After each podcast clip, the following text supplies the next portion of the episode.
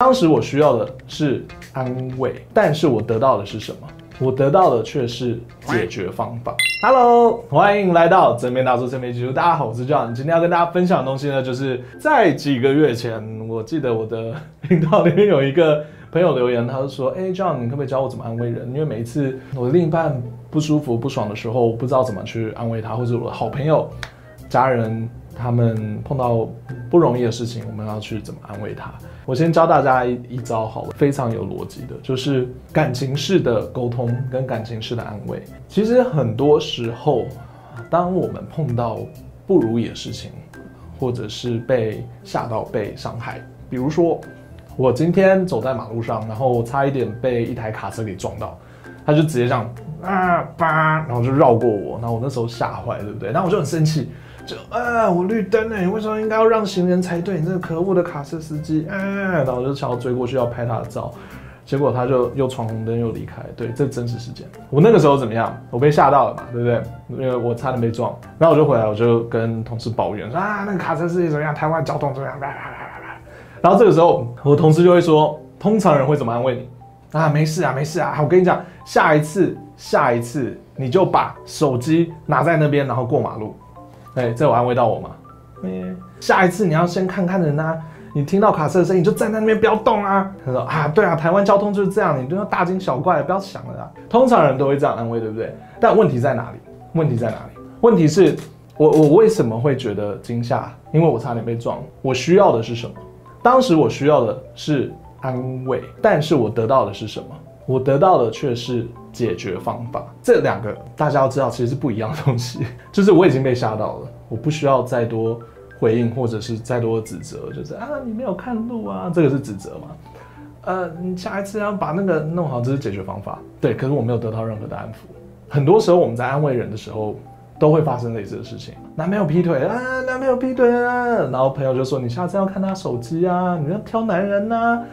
就跟你说要管好一点吗？叭叭叭，这个也是其实是类似的东西。它虽然说是不一样的状况，但是很常我们会发生的安慰，我们接收到的安慰呢，就变成是你的错，不然就是你应该下一次要怎么做。那我们大家都以为这是一种很棒的安慰人方式，但其实没有，因为对于那个受伤的人来说，其实他没有得到任何的安慰，他只得到更多资讯跟或者是指责跟他不需要的东西。所以，为什么情感式安慰是非常重要？情感式安慰是什么？就是你要知道说，对方其实受伤了，他其实在这一刹那间受伤了。我的手在 流血的话，你会想要干嘛？哎，我们要清洁一下伤口，要止血，对不对？然后擦药，然后贴个 OK 棒，OK 解决。人家跌倒，然后手在那边流血的时候，你那边说：“我跟你讲啊，下一次哦，我知道有人会这样子，你下一次不要跌倒啊，你就注意，你就不看你现在前面。”然后或者是我跟你讲啊，你你接下来要干嘛？你接下来要呢？然后没有人去管那个伤口的话，会怎么样？就看起来嘛就很蠢啊，对不对？就不可以这样子。人家受伤的第一件事情当然是包扎伤口，然后我们再来检讨要干嘛，对不对？心理受伤也是这样，我们我们需要去找一个方式去怎么安抚他。OK，那。安抚他有几种方式，第一个当然就是我们知道你受伤了，真的，那我们现在就是，哎，现在没事了，你现在没有在一个危险的状态，真的没有事，真的 OK，我们先冷静一下，哎来，OK 的，对，真的很痛，对，OK，呼呼呼呼，这是我们呃平常受到皮肉伤的时候我们也会做的事情，对不对？那没事没事，OK，呼呼呼呼，好，我们要先把那个危险移除掉。如果他这边插了一块树枝的话，你你一定会先把树枝移掉，对不对？对，所以如果当我的朋友心灵受到伤害，他被惊吓了，他有人劈腿，我们当然就是要先先确定说那个人现在没有在伤害他。OK，好，接下来是安抚他，安抚他就是心灵上的，知道他受伤了，就说 OK，我真的知道很痛，然后 OK，好，冷静冷静，然后再来，我觉得最难最难，但是最有用的方式呢，其实就是让他发泄，变成可以听他的那一位，或者是同意的那一位，让他知道说。对，他真的受伤了，即使他今天有可能是他自己做错了某件事情，这个时候我们当然不要先不要指责他，嗯，先安抚他。所以第一个第一个就是让他知道他现在安全了，没事了。然后第二个就是看他有什么要说的，然后尽量的让他去发泄一下。第三个就是物理上的安慰，物理上的安慰其实是最简单的。家人、朋友，哎，稍微一个拥抱，OK 的。可是如果是异性的话，要小心。第四种其实是比较难，但是没有第，我觉得没有第三种难的，就是陪伴。很多人受伤的时候，他其实需要发泄，他需要陪伴，他需要觉得安全。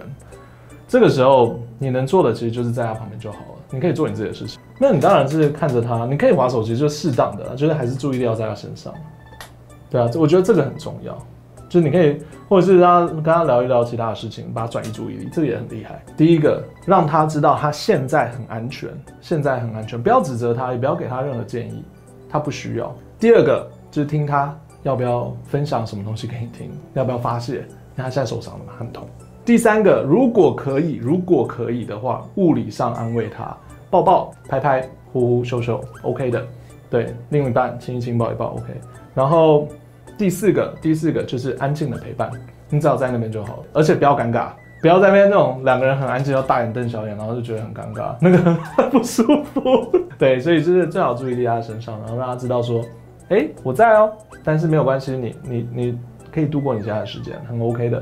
我的经验来说是比较好安慰人的方式，主要，可是我我觉得最主要的是要跟大家解释说，为什么不要不要给他建议，也不需要指责他。这个很重要，这是两个我觉得在成长的过程中，我很常会碰到，连我自己都会犯的一个错误，就是你在安慰人的时候，你就说啊没事啊没事啊，都是他的错啊，那都是你的错啊，那没事啊没事啊，你下次怎么样就好啦，你在那边哭什么？不要啊，你在哭什么？下次不要就好了。最好理解的方式呢，就像我们的物理伤口一样，跌倒了，我们这边在喷血的时候，你也不会骂他，你也不会说下一次要怎么样，其实下一次记得要带一个那个。盔甲出门，他在那喷血，血都已经喷到你脸上的时候，你不可能跟他讲说你要，就说你下一次要干嘛，然后血那边溅到你脸上，不可能，你会先帮他止血，心灵上受伤也是一样，先帮他止血，希望有受用，希望有帮到大家。要知道说，我们受伤的时候，其实心是会受伤的。OK，感情很重要，不要只顾虑到逻辑上了，希望大家可以顾虑到这个感情。OK，行，好，今天的就这样就到这里，希望大家。可以学会怎么安慰别人，然后过得更舒服、更开心，让大家都可以依赖你。耶！好，喜欢的话，我们下次再见，拜拜。